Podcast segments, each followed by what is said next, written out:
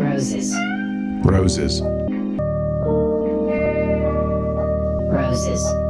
Roses.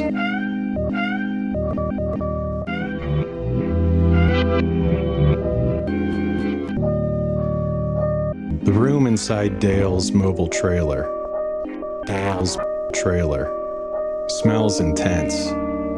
Nicely, nicely intense. Marie has given him a gift. It's a huge bouquet of very colorful, robustly fragrant, and structurally very strong pink roses. Roses. Pink roses. Roses. The fragrance is thick. The fragrance is thick. Roses. At first sniff, it's almost putrid, like something left out to rot in a garbage. Roses. But then, your brain identifies the puzzle. The organic, vine-like puzzle. It is perfumed, but real. There. Roses. These roses are so alive, they make perfume no matter how good the perfume. They smell like formaldehyde. In comparison,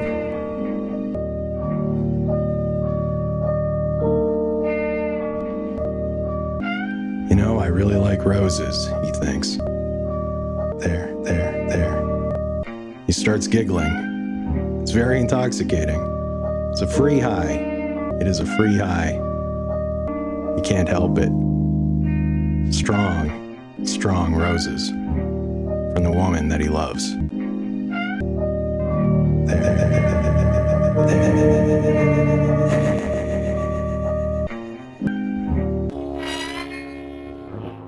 They're just very, very nice. You just get lost in the abundant energy glowing off of the vase. A deep, flowery smell. Marie had delivered these roses 2 days ago. Dale chuckled at the gesture. What a life he was about to have with her. He'd certainly never had a rose before, nor would he care to want one.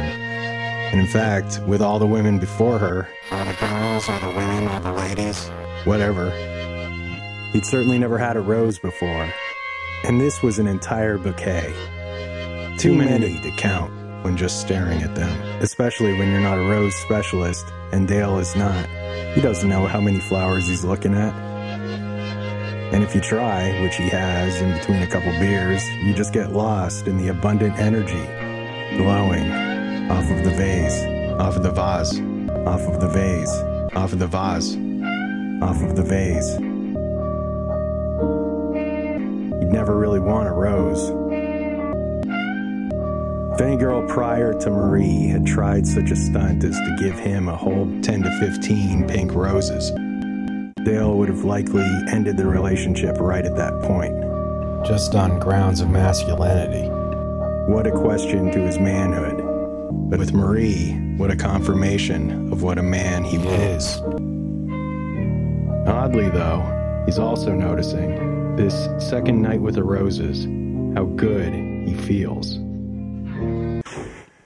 But that smell, my gosh, walking into the trailer, especially after day 2, when they've just opened up and bloomed in size. There's no other way to call it other than pungent. But my, pungent like a hug. And oddly now, he's also noticing this night with the roses. There.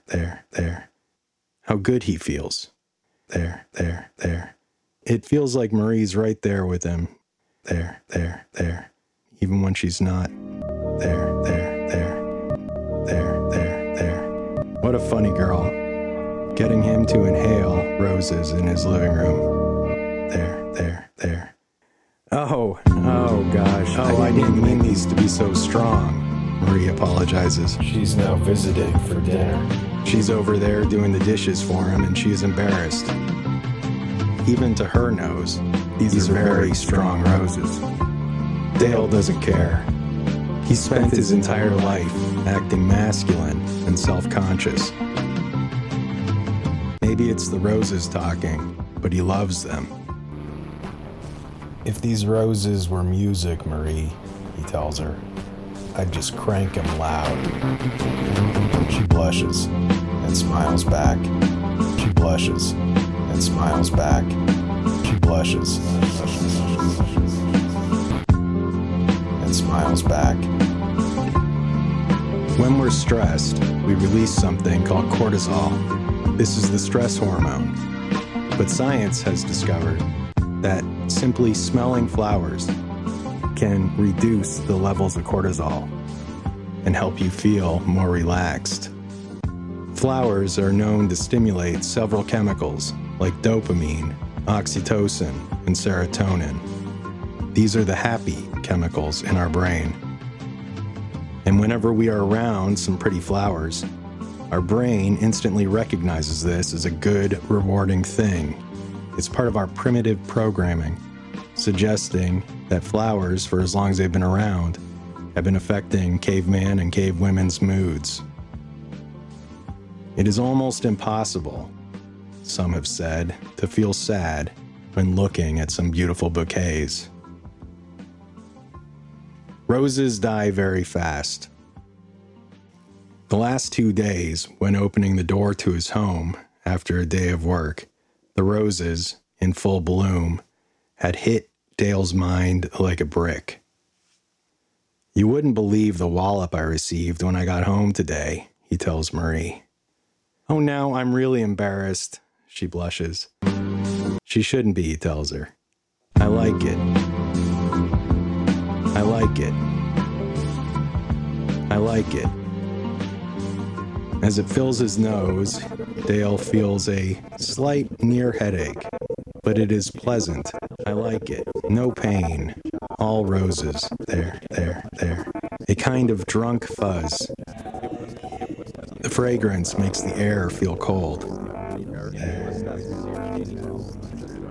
Especially inside Dale's nose, but also, oddly, on his outer face as well. A tinge on the edge of his eyelids.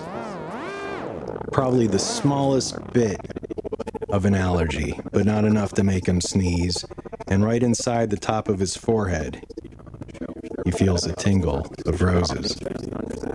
It's very lovely. There, there, there.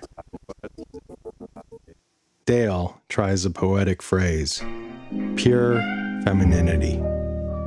Marie hits him with a dishcloth. My little William Blake, she says. Yes, these are very strong roses.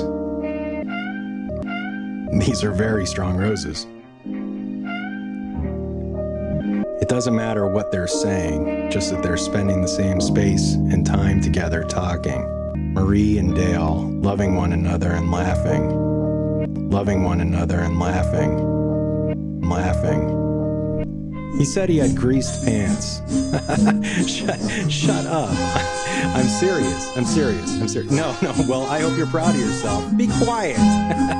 Oh, you can't be serious. Greased pants? Oh, man. Roses. These roses. Roses. These roses. Oh, man. Roses. These roses. The kind of affection where it doesn't matter what you're saying. It's just proximity to one another, and laughter. They both love one another intensely, and the roses don't hurt the mood that much either. They have dinner and make love. It's perfect.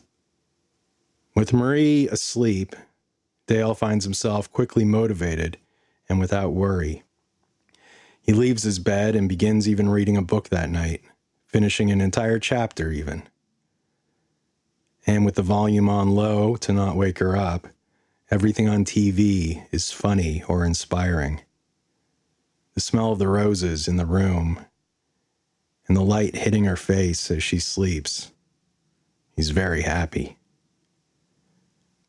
What a funny girl, getting him to inhale roses in his living room. He really loves it, and he can't wait until that's permanent.